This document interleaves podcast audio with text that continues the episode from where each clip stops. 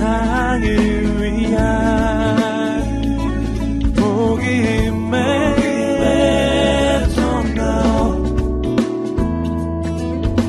씨지엔티비.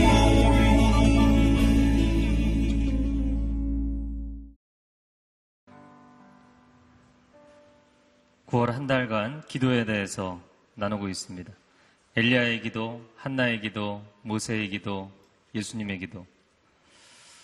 아, 앞에 셋은 사람의 기도예요. 근데 마지막 예수님의 기도를 아, 왜 끼워 넣는지 저는 시키는 대로 그냥 하는 거거든요. 네, 제가 약간 갸우뚱했었어요. 아, 오늘 말씀을 함께 묵상하는 가운데 하나님 주신 마음들을 나누기를 원합니다. 엘리야는 비를 달라고 하나님께 간구했고, 한나는 아들을 달라고 하나님께 기도했고, 모세는 이 백성을 구원해 달라고 하나님께 간구했습니다. 그런데 우리를 향한 그 주님의 기도와 그 간절한 기도, 오늘 요한복음 십칠 장은 예수님의 대제사장적 기도이다, 이렇게 정의를 합니다. 예수님이 하나님 앞에 간구한 그 기도는 무엇이었는가? 저들도 우리처럼 하나가 되게 해주시기를 원합니다. 저들에게 하나님의 영광을 보여주시기를 원합니다. 엘리야는 엎드려서 일곱 번 하나님께 간구했습니다. 한나는 정말 그 성전에서 구로하듯이 구르면서 고통 가운데 부르짖으며 하나님께 간구했습니다. 모세는 죄의 영광을 감당할 수 없어서 여호와께서 그를 바위 틈 사이에 숨기시면서 그가 하나님 앞에 간절하게 기도했습니다. 엘리야도 한나도 모세도 간절하게 그들의 기도를 하나님 앞에 올려드렸고, 위태한 가운데서도 그들의 기도를 하나님 앞에 온전히 올려드렸습니다. 그러면 예수님은 어떻게 기도하셨는가?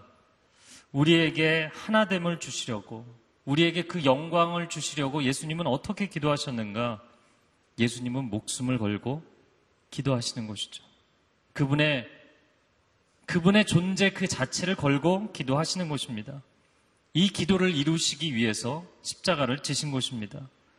그들을 진리로 거룩하게 해주시라고, 그들도 우리처럼 하나가 되게 해주시라고, 창세전에 사랑하셔서 주신 영광을 그들에게 보여주시라고 기도했지만, 결국에 이십오 절과 이십육 절에 이야기하는 아버지를 알게 해주시면 좋겠습니다. 아버지를 저들에게 알려주시면 좋겠습니다. 오늘 본문의 표현은, 요한복음은 굉장히 쉬운 단어들로 구성되어 있어요. 근데 읽으면 읽을수록 복잡합니다. 그런데 하나님을 만난 체험이 있는 사람들은 이 본문이 너무나 사실은 명백한 이야기를 하고 있는 것이에요. 우리에게 하나됨의 체험, 이 땅에서 경험할 수 없는 하나됨의 체험을 주기를 원하시는 줄로 믿습니다.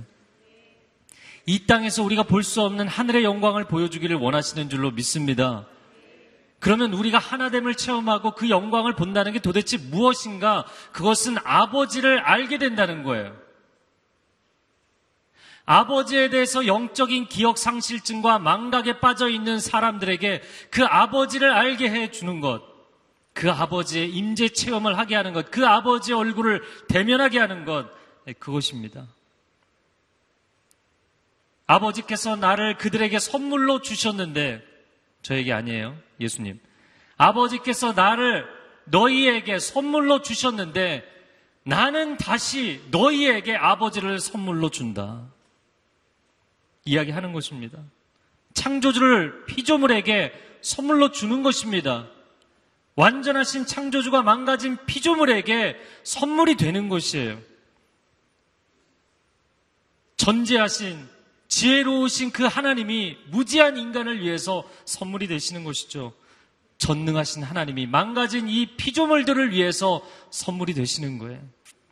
자연 만물을 주신 것도, 이 진리의 말씀을 주신 것도, 우리가 함께 예배하고 찬양하고 기도할 수 있는 이런 은혜의 공간을 주신 것도, 우리에게 그 아들 예수 그리스도를 주신 것조차도 아버지를 주시고자 하는 하나님의 마음입니다.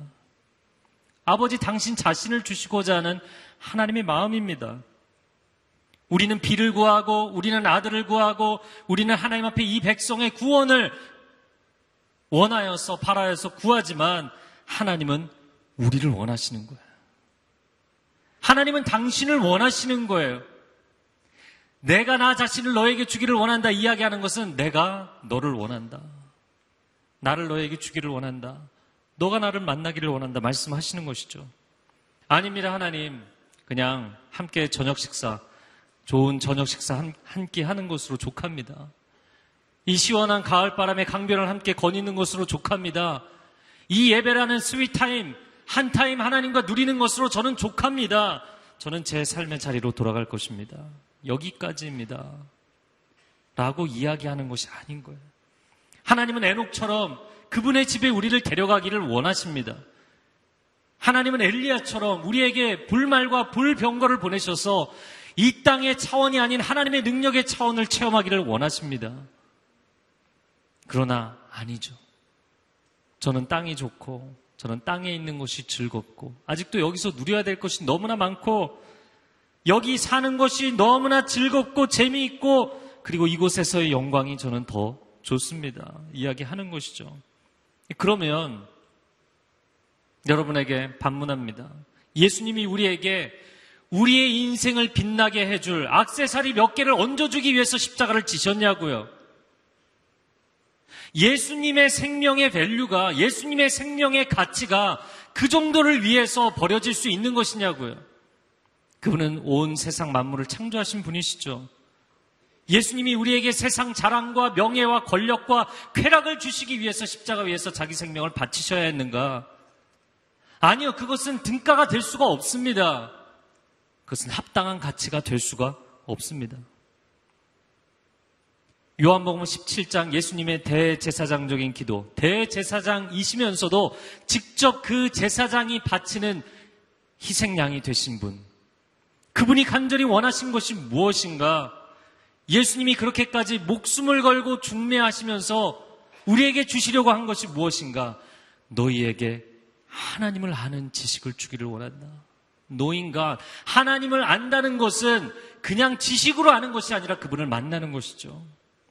그분을 너희가 만났으면 좋겠다. 너를 창조하신 하나님을 알았으면 좋겠다. 너를 사랑하시는 하나님을 만났으면 좋겠다. 너를 영화롭게 하기 원하시는 그 하나님을 너가 깊이 체험했으면 좋겠다. 너를 이토록 포기하지 못하시고 오랜 세월, 오랜 역사의 시간 동안 스토킹하고 계시는 그분을, 이제는 그분을 너의 인생의 유일한 목적으로 받아들였으면 좋겠다. 여러분, 만약에 물론 중매는 좋은 일이지만, 할렐루야, 서로 서로 좋은 일을 하세요. 중매는 좋은 일이지만 만약에 목숨을 걸고 해야 된다면, 이 두 사람이 잘 되기 위해서 내가 목숨을 걸어야 된다면, 내가 죽어야 한다면 그 중매를 서겠냐고요. 나도 결혼해야 되는데. 자, 예수님이, 예수님 자신은, 물론 영화에서는 뭐 드라마에서는 그런 얘기들이 있어요. 그런 상황 설정이 있습니다. 우리의 인생의 상황에도 그런 설정이 있어요.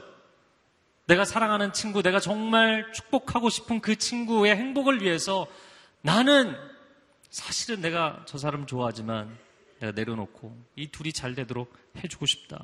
굉장히 가슴 아픈 얘기죠. 예수님은 어떤 케이스일까? 예수님 가슴 아픈 케이스인가요? 아니라는 거예요. 제가 지금 결론을 다 이야기하고 있어요. 오늘 본문에. 예수님은 그 아버지와 영원전부터 영광스러운 사랑의 관계셨어요. 할렐루야. 그 사랑이 무엇인지를 아시는 분이세요. 그 사랑이 얼마나 놀라운지, 그 사랑이 얼마나 영화로운지를 알고 계시는 분이세요. 내가 누렸던 이 사랑과 이 영광을 너희도 알기를 원한다. 예수님의 마음이, 예수님은 불행한 중매장의 역할을 하시고자 하는 것이 아닙니다. 예수님이 오늘 십구 절부터 이십육 절까지 하시는 일관된 말씀이죠. 십구 절에 그들을 위해 내가 나를 거룩하게 하는 것은 그들도 진리로 거룩하게 하려는 것입니다. 십오 절에, 사실 이 십구 절의 말씀은 여러분 성경에도 단락에 나눠져 있는 분들 보시면 알겠지만, 사실 십구 절은 오늘 이 대제사장적인 기도가 예수님 자신을 위한 기도, 첫 번째 파트, 두 번째 파트는 제자들을 위한 기도, 세 번째 파트가 믿는 이들을 위한 기도예요. 이 제자들을 위한 기도의 마지막 부분 십구 절이에요. 저는 그냥 본문을 주시는 대로 순종해서 전하고 있어요. 별로 즐거워하지 않으시네요. 십구 절부터 저에게 주셨는데 십구 절의 말씀에 뭐라고 되어 있냐면 내가 나를 거룩하게 하는 것은, 지금 예수님의 말씀이에요. 내가 나를 거룩하게 유지하는 것은 그들도 진리로 거룩하게 하려는 것입니다. 계속해서 쭉 하셨던 말씀이 이것입니다. 십오 절 하반절에 악한 자로부터 그들을 보호해 달라는 것입니다. 하나님, 내가 나에게 주신 헌신된 이 사람들, 이 제자들을 위해서 하나님 앞에 간구하는데 그것은 이 제자들을 악한 자에게서, 원수에게서, 마귀에게서, 사단에게서, 거짓의 아비에게서, 저주와 사망의 권세를 쥐고 있는 자에게서 하나님 보호해 달라는 것입니다. 주기도문에서 예수님 말씀하셨죠. 다만 악에서 구하옵소서. 다만 악에서 구하옵소서. 그럼 해답은 무엇인가? 악한 자에게서, 이 악에서 우리를 지켜주시고 보호해 주시는 하나님의 키워드, 예수님이 우리에게 제시해 주신 키워드는 거룩이에요. 나를 그냥 무조건 감싸 안아주시고, 무조건 내 입장에서 나를 변호해 주시고, 내가 잘못해도 두둔해 주시고, 내가 위기에 처하면 능력으로, 기적으로 나를 건져주시고, 아니요, 이 모든 것을 넘어서서 당신이 악으로부터 보호될 수 있는, 예수님이 제시하신 키워드는 거룩입니다. 거룩할 지어다. 거룩할 지어다. 거룩한 자는 악으로부터 보호를 받을 것입니다. 거룩한 자는 악한 자로부터 보호를 받을 것입니다. 이것이 성경이 이야기하는 것입니다. 그럼 거룩이란 무엇인가? 거룩이란 죄가 없는 정결한 상태를 이야기합니다. 거룩은 죄가 없는 상태예요. 왜 악으로부터 내가 보호를 받으려면 죄가 없어야 하는가? 악의 근원인 그가 내 주위를 우는 사자처럼 빙빙 돌죠. 그리고 나를 삼키려고 해요. 그런데 마치 성을 뚫고 들어오려는 자가 제대로 방비를 하지 않고 무너져 있는 성벽이 있다면, 여러분, 높은 성벽을 타고 들어오지 않겠죠. 무너진 부분을 타고 들어오는 것입니다. 이것은 마치 자석과 같아서 이 악과 이 더러운 악한 영과 내 안에 있는 이 죄의 쓴뿌리가, 뿌리가 이게 자석처럼 붙게 돼 있어요. 자석처럼 붙게 돼 있어요. 전쟁사에 보면 이 내부에 반역자가 생겨서 길을 알려주고 그 성이 무너질 수 있도록 길을 터주는 역할을 하는 사람들이 항상 있었죠. 여러분, 여러분의 인생에 여러분이 악으로부터 보호를 받지 못하도록 만드는 것이 있는데 그것은 여러분 안에 있는 죄의 문제예요. 그 죄로부터 정결케 되는 거룩이 우리 안에 있어야만 우리는 악으로부터 보호를 받는 것입니다. 거룩하신 예수님이라고 우리가 부르는 것은 예수님은 죄가 없으신 의로우신 분인 줄로 믿습니다. 그래서 그 예수님께서 그분의 보혈로 죄로 인해 망가져 있는 우리의 상태를 죄로 인해서 망가지기 이전의 상태로 돌려놓으시는 거예요. 우리가 상처로 인해서 깨어지기 이전의 상태로 우리를 돌려놓으시는 거예요. 그것은 우리가 처음 어떻게 온전한 존재가 되었는가 이야기해 주는 것이죠. 할렐루야. 자, 그런데 오늘 본문에 보면, 자, 그러면 죄의 문제를 해결하는 것이 거룩인데 그 거룩은 어떻게 성취될 수 있는가? 십구 절 하반절에 무엇으로 거룩하게 된다고요? 네, 너무 쉬운 건 크게 얘기해 주세요. 뭐라고요? 진리로. 진리로 거룩해 되는 줄로 믿습니다. 진리를 알지니 진리가 너희를 자유케 하리라. 무엇으로부터의 자유죠. 자유라는 것은 무엇으로부터의 자유예요.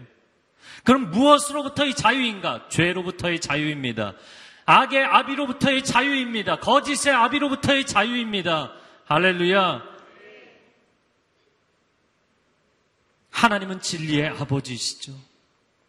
예수님은 진리의 말씀이십니다. 말씀이 육신이 되어 우리 가운데 임하시니, 우리 가운데 거하시니, 우리가 그 영광을 보니 아버지의 독생자의 영광이요 은혜와 진리가 충만하시더라. 예수 그리스도는 진리의 말씀이시고 하나님은 진리의 아버지이십니다. 성령님은 진리의 영이신 줄로 믿습니다. 진리의 아버지이신 하나님께서 우리를 자유케 하십니다. 진리의 실행자이신 예수님께서 우리를 죄로부터 씻어 주십니다.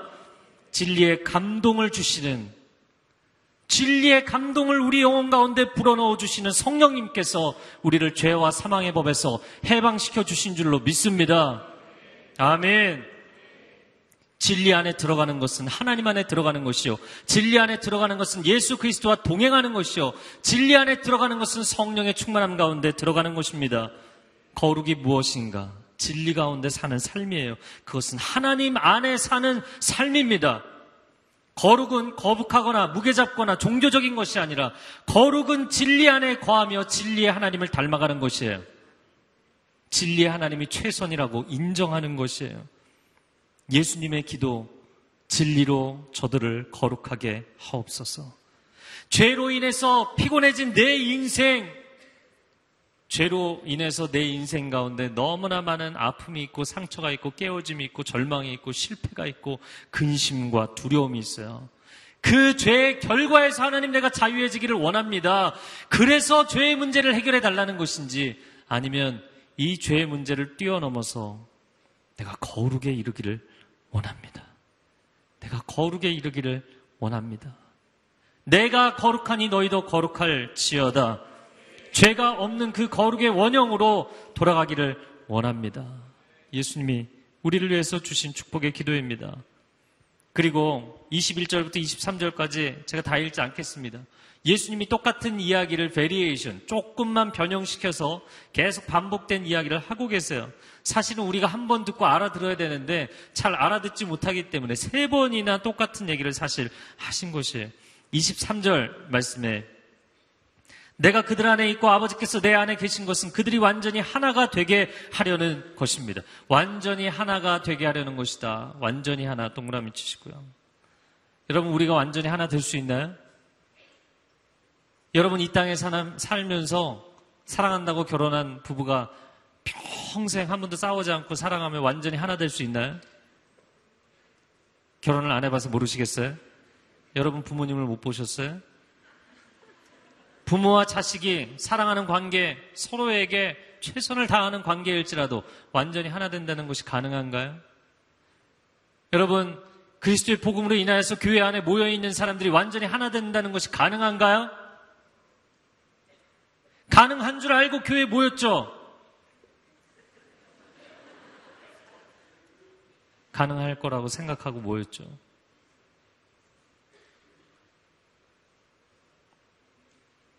여러분, 이건 인간이 이 세상에 살면서 도저히 해낼 수 없는 거예요. 완전히 하나 된다. 지금 예수님 표현입니다. 완전히 하나가 되게 해달라고. 완전히 하나가. 이 땅에 살면서 유물사관을 이야기하고 정반합의 갈등을 통해서 역사가 발전한다는 것을 이야기하는 사람들, 계층 간의 갈등과 혁명으로 유토피아를 이야기하는 사람들, 내 가족조차도 하나 되지 못하고, 아니 믿음의 공동체조차 하나 되지 못하는 이 땅에서 과연 이 얘기가 가능하냐고요. 이 얘기가 가능한가. 근데 이십이 절에는 어떻게 가능해지는지를 얘기해 주셨어요. 이십이 절에 무엇으로 가능하게 되느냐? 아버지께서 내게 주신 영광을 내가 그들에게 주었습니다. 영광의 동그라미 치세요. 영광, 독사입니다. 헬라어로. 그래서 영광송, 영광, 영광, 할렐루야, 글로리, 글로리, 이 찬양을 계속하는 이 영광송 독솔로지라고 하죠. 독사, 영광입니다. 이 영광을 내가 그들에게 주었습니다. 이것은 우리가 하나인 것 같이 그들도 하나가 되게 하려는 것입니다. 이 땅에서 도저히 하나가 될 수 없는 사람들이 하나가 되는 방법이 있는데, 그것은 이 땅에서 줄 수 없는 영광, 이 땅에서 볼 수 없는 영광, 이 땅에서 체험할 수 없는 영광, 그 영광을 체험하면 그들은 하나가 될 것입니다. 네, 제가 여러분을 설득해서 아멘을 하시라는 게 아니에요. 성경에 그렇게 써 있어요. 예수님이 하신 말씀이세요.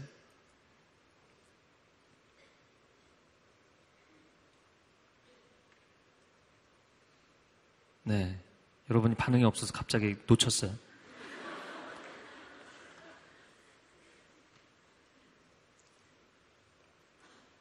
자, 그런데 이십이 절에 분명히 영광이라고 되어 있죠.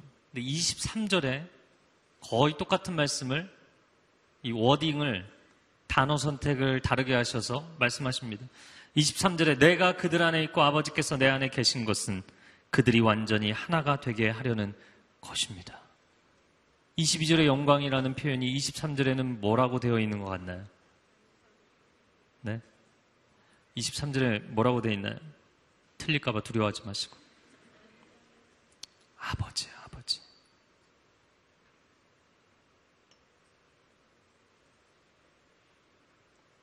이 영광은 아버지의 영광이에요. 그 영광이 어디서 나와요? 땅에서 볼 수 없는 영광이 어디서 나와요? 그 빛이 어디서 나와요? 그 탁월함이 어디서 나와요? 아버지로부터 나오는 거예요. 아버지의 임재라고 표현하는데 너무 이것도 종교적인 용어가 되어버렸어요. 그냥 아버지의 존재. 아니, 아버지 그분 자신. 오늘 이십삼 절에 보면 내가 그들 안에 있습니다. 여러분 그림을, 동심원을 그려보세요. 사람들이 있습니다.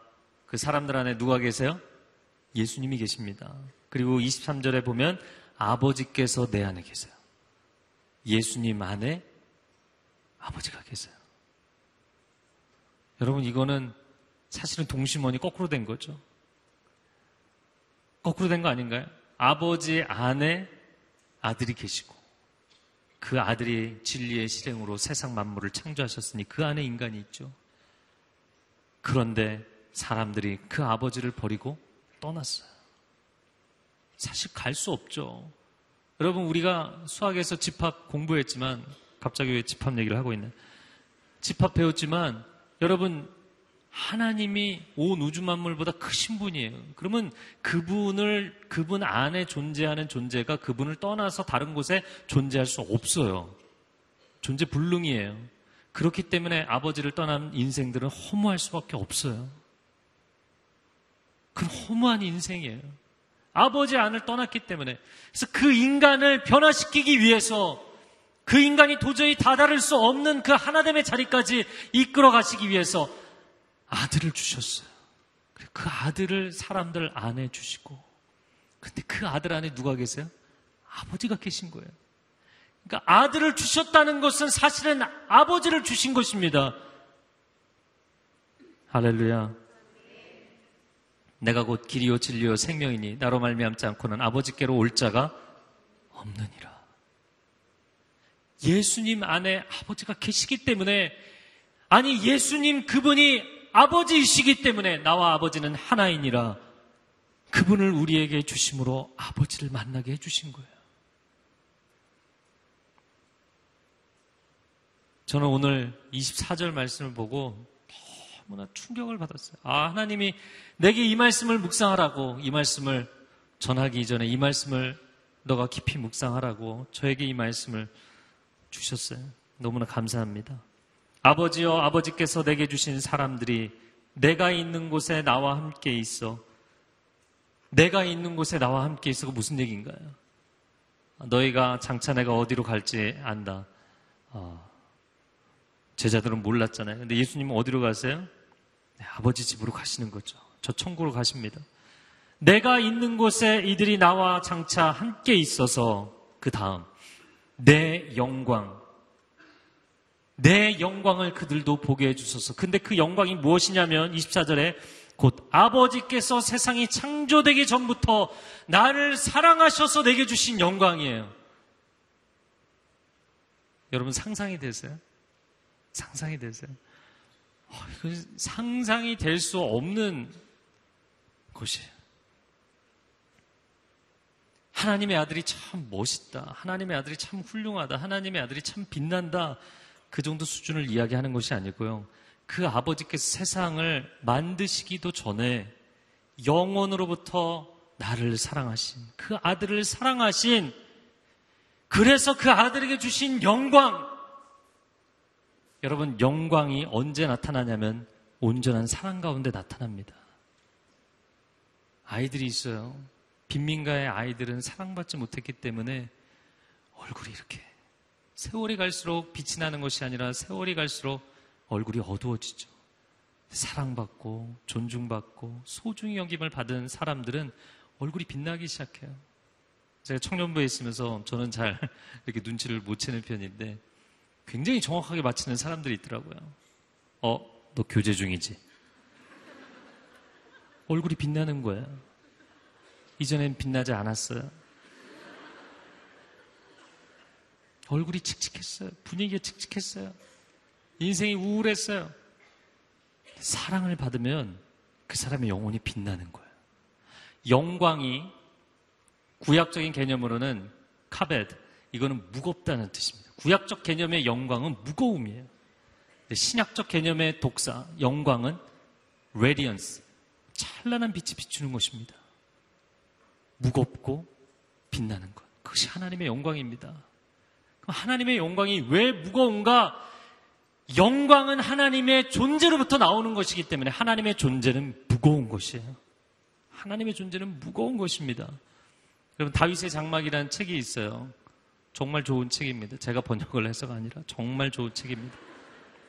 근데 그 책에 보면 이 영광에 대해서 표현을 하는데 자기 친구 가운데 거구가 있는 거예요. 어마어마한, 웬만한 가구로는 그 몸무게를 지탱할 수 없는.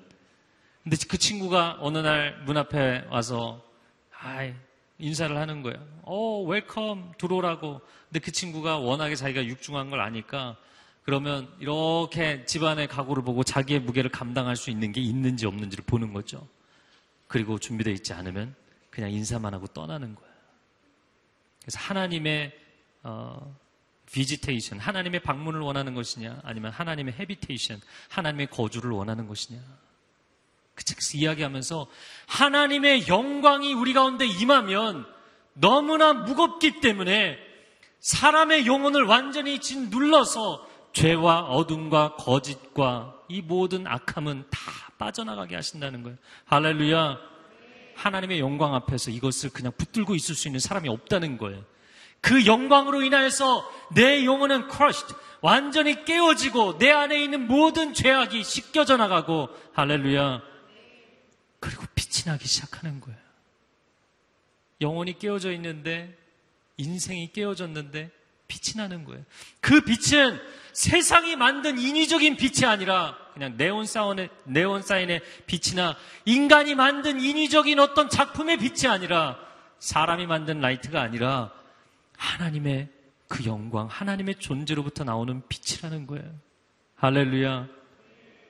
여러분, 어떤 사람이 정말 자신의 죄를 하나님 앞에 쏟아놓고 눈물, 콧물을 다 쏟고 하나님 앞에 정말 통곡하며 기도하고 나서 그 기도의 자리에서 나올 때 그 얼굴이 빛나는 것, 그것은 뭐 화장품을 발라서 아니면 뭐 세상의 것을, 멋있는 것을 입어서 이런 것과는 비교할 수 없는 영혼이 빛나기 때문에 빛나는 것이에요. 그 빛이 임한다는 것이죠. 여러분, 지상에 예수님이 이 땅에 오시기 전에 천상의 그리스도로 계실 때 하나님 아버지께서 그 아들을 사랑하심으로 그 아들이 세상 모든 존재들보다 빛나는 영광을 갖게 되셨어요. 그 이후로 어떤 존재가 창조되고 피조될지라도 그 예수 그리스도의 영광과 비교할 수 없는 영광을 갖게 되셨어요. 할렐루야. 그러나 더 중요한 것은 세상이 창조되기 이전에 천상의 모든 존재들보다 그분은 빛나는 영광을 지니신 분이십니다. 할렐루야. 이건 상상할 수 없는, 우리의 삼차원적인 상상력으로 상상이 안 되는, 만약에 우리의 브라운관에 이 빛을 담는다면 모두가 눈이 멀어버리는 그런 빛인 것이죠. 그런데 그 빛을 담고 계시는 주님. 그런데 주님이 뭐라고 말씀하시냐면 그 빛을, 이십사 절을 하반절에 이들도 보게 하소서. 이들도 보게 하소서. 그 영광의 찬란한 빛을 봄으로 인하여서 육신의 눈이 멀고 세상에 빛나는 것, 더 이상 빛나는 것으로 보이지 않고 세상의 자랑스러운 것, 세상의 탐욕스러운 것, 세상이, 세상이 자랑하는 것, 이거 다 소용없어 보이고, 여러분, 이거 다 소용없어 보이는 거예요. 아버지께서 나를 사랑하셔서 나를 사랑함으로 주셨던 그 아들이 그 아버지의 온전한 사랑으로 인해서 빛났던 그 영광을 이들도 보게 하소서. 여러분, 이 영광을 언제 본다고요? 우리가 천국에 가서 영원히 주님과 함께 왕노릇을 할 때 우리는 그 영광을 보게 될 것입니다. 해도 달도 필요 없는 아버지와 그 어린 양 예수 그리스도의 얼굴 빛으로 찬란한 그곳에서 우리는 그 빛을 보게 될 것입니다. 그 예수님의 기도가 아버지의 마음에 합하다는 것은 예수님의 소원이 하나님 아버지의 소원이라는 것이죠. 당신이 하나님을 진정으로 알기를 원하시는 거예요. 제가 이 본문을 묵상하다 그런 생각이 났어요. 신대원 때 제가 아주 좋아하던 수업이 있었어요. 그거는 성 어거스틴에 대해서 가르쳐 주셨던 선한용 교수님 수업이었어요. 어거스틴의 참회록이라는 책이 많이 나와 있죠. Confessions. 근데 이 참회록은 사실은 틀린 번역입니다. 이거는 제가 한 얘기가 아니라 선 교수님이 얘기해 주신 아, 이야기예요. Confessions가 여러 가지 고백들을 담아놓은 것이기 때문에 참회의 고백도 있지만 은혜의 고백도 있고 다양한 고백이 담겨있는 것이기 때문에 참회록이라고 이야기하기보다는 고백록이라고 이야기를 해야 한다. 그래서 선한용 교수님이 번역하신 고백록이 있어요. 할렐루야. 정말 좋은 책이에요. 근데 어거스틴이, 이분이 수업 시간에 이런 질문하셨어요. 어거스틴이 말한 내 안에 하나님의 체험.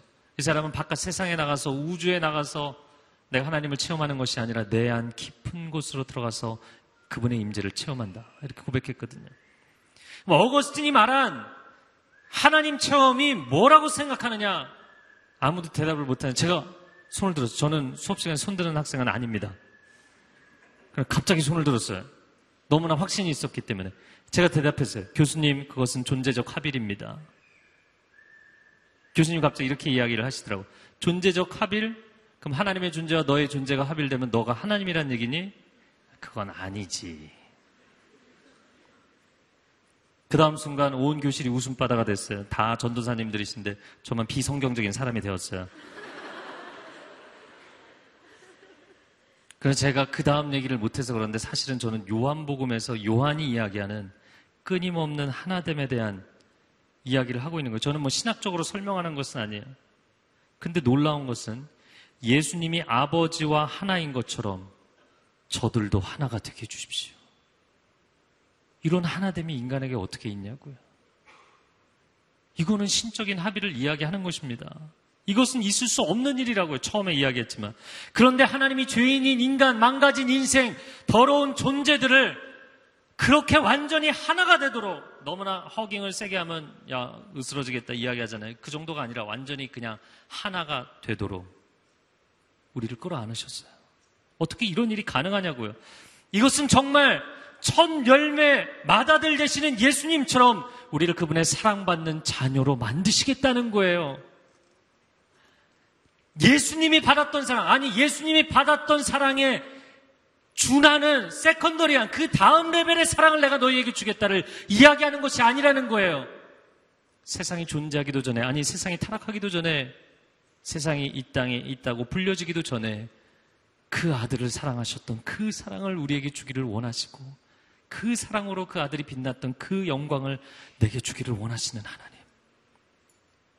하나님은 거룩하지 않은 자를 자녀 삼을 수가 없습니다. 하나님은 사랑하지 않는 자를 사랑한다고 거짓말을 하실 수가 없습니다. 하나님은 영광스럽지 않은 자를 품에 안으실 수 없으신 거룩하신 하나님이세요. 그런데 하나가 된다는 거예요.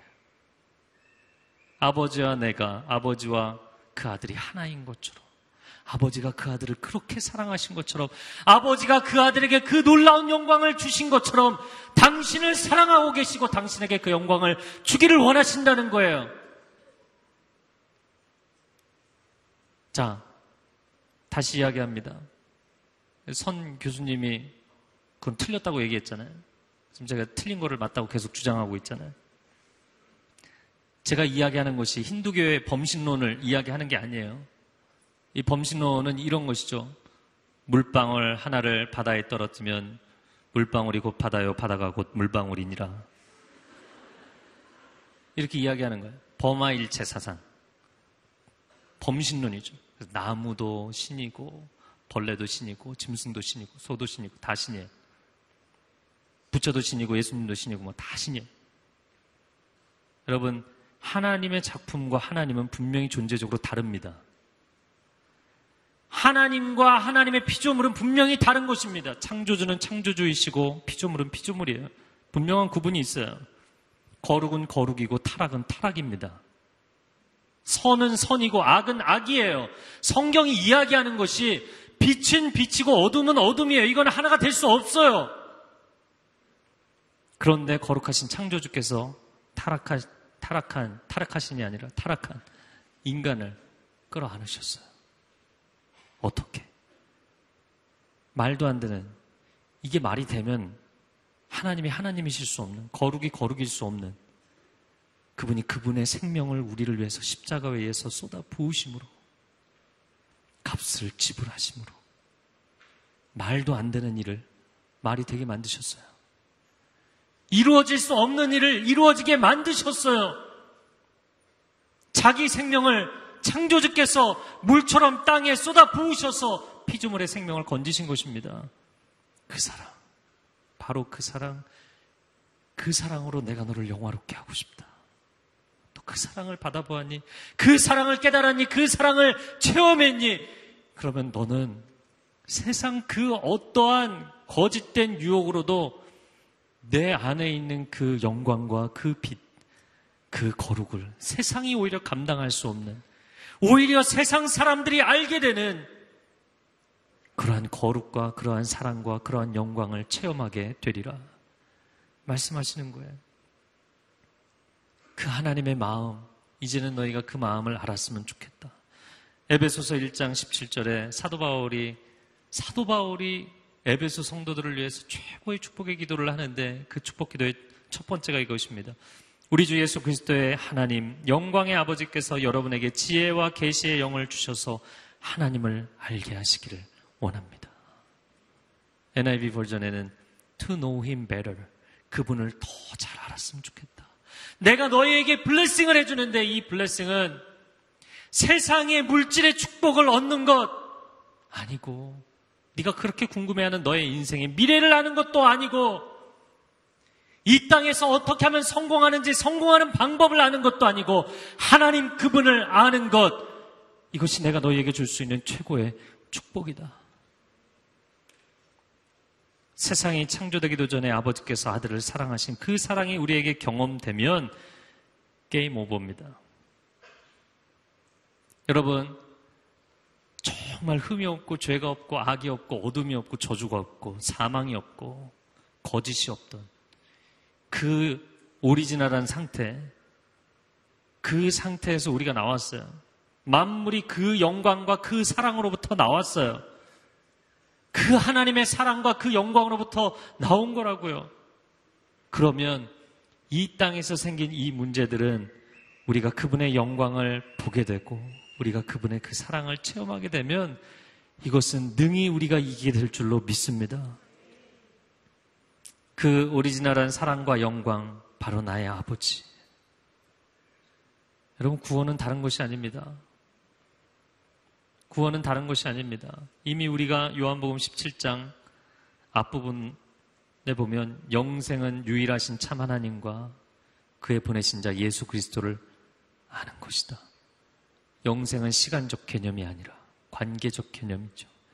내 영혼의 아버지, 육신의 아버지가 계신 것처럼 내 영혼의 아버지가 계신데, 내 영혼의 아버지는 나를 얼마나 사랑하시냐면 내가 집으로 돌아와서 그 사랑을 체험하고 그 영광을 보기를 얼마나 원하시냐면 창세전에 그 아들에게 주셨던 사랑과 그 영광을 내게도 보여주기를 원하시는 거예요.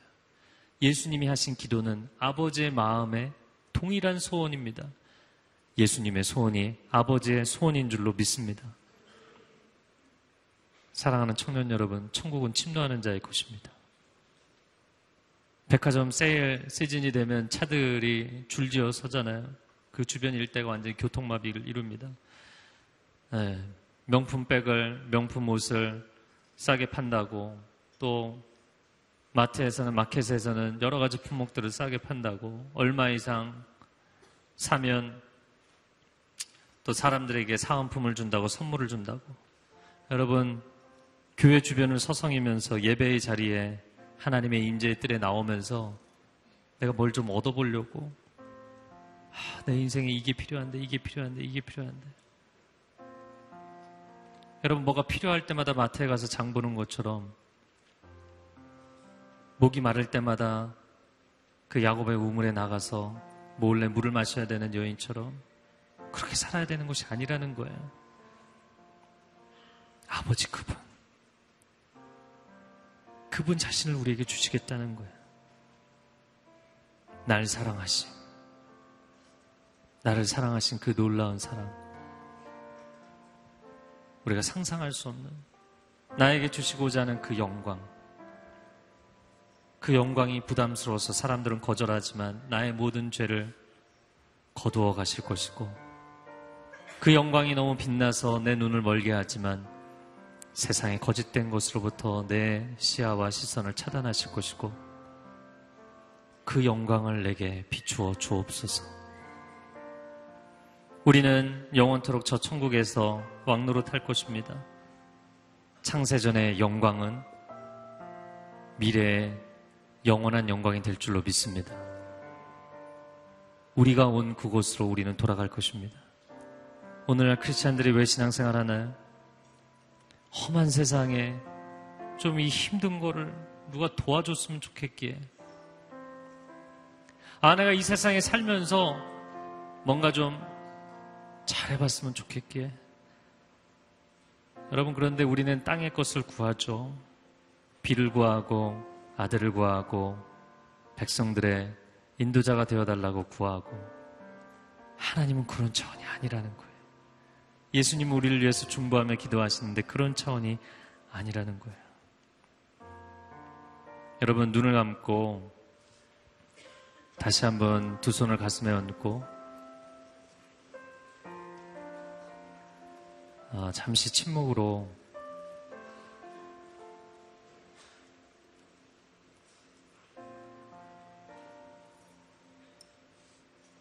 하나님, 내가 이 땅을 살면서 너무나 힘든 이 어두움과 이 죄악과 이 저주와 사망과 상처와 근심과 두려움, 이 모든 것들이 있기 이전에 삼위 하나님의 온전하신 그 사랑과 조화만이 있던 그때 아버지께서 아들을 너무나 기뻐하시고 사랑하셔서 그 아들의 존재 자체가 빛나게 하셨던 그 영광을 나로 하여금 보게 하소서. 우리가 그 나라 가서 그 영광을 볼 것이지만 이 땅에 살면서도 아버지의 임재 가운데 그 영광을 보게 하소서. 아버지의 충만한 사랑 가운데 그 영광을 보게 하소서. 여러분, 창세 이전에 그때를 잠시 묵상하겠습니다.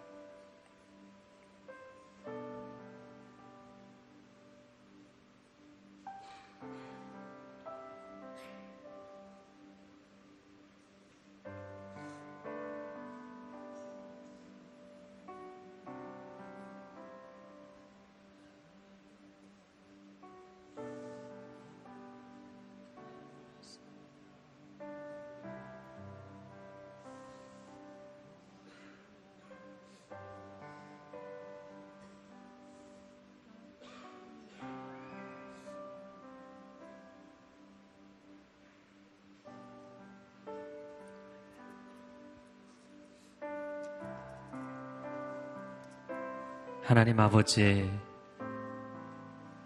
온 우주를 품고도 넉넉함과 남음이 있는 그 아버지의 품으로, 그 사랑과 영광의 품으로 우리를 안아주옵소서. 너무나 지쳐있고 깨어져있고 영혼을 바라보기에는 너무나 미천해지고 빛이 바랜 우리의 영혼을 주의 그 품에 안아주옵소서.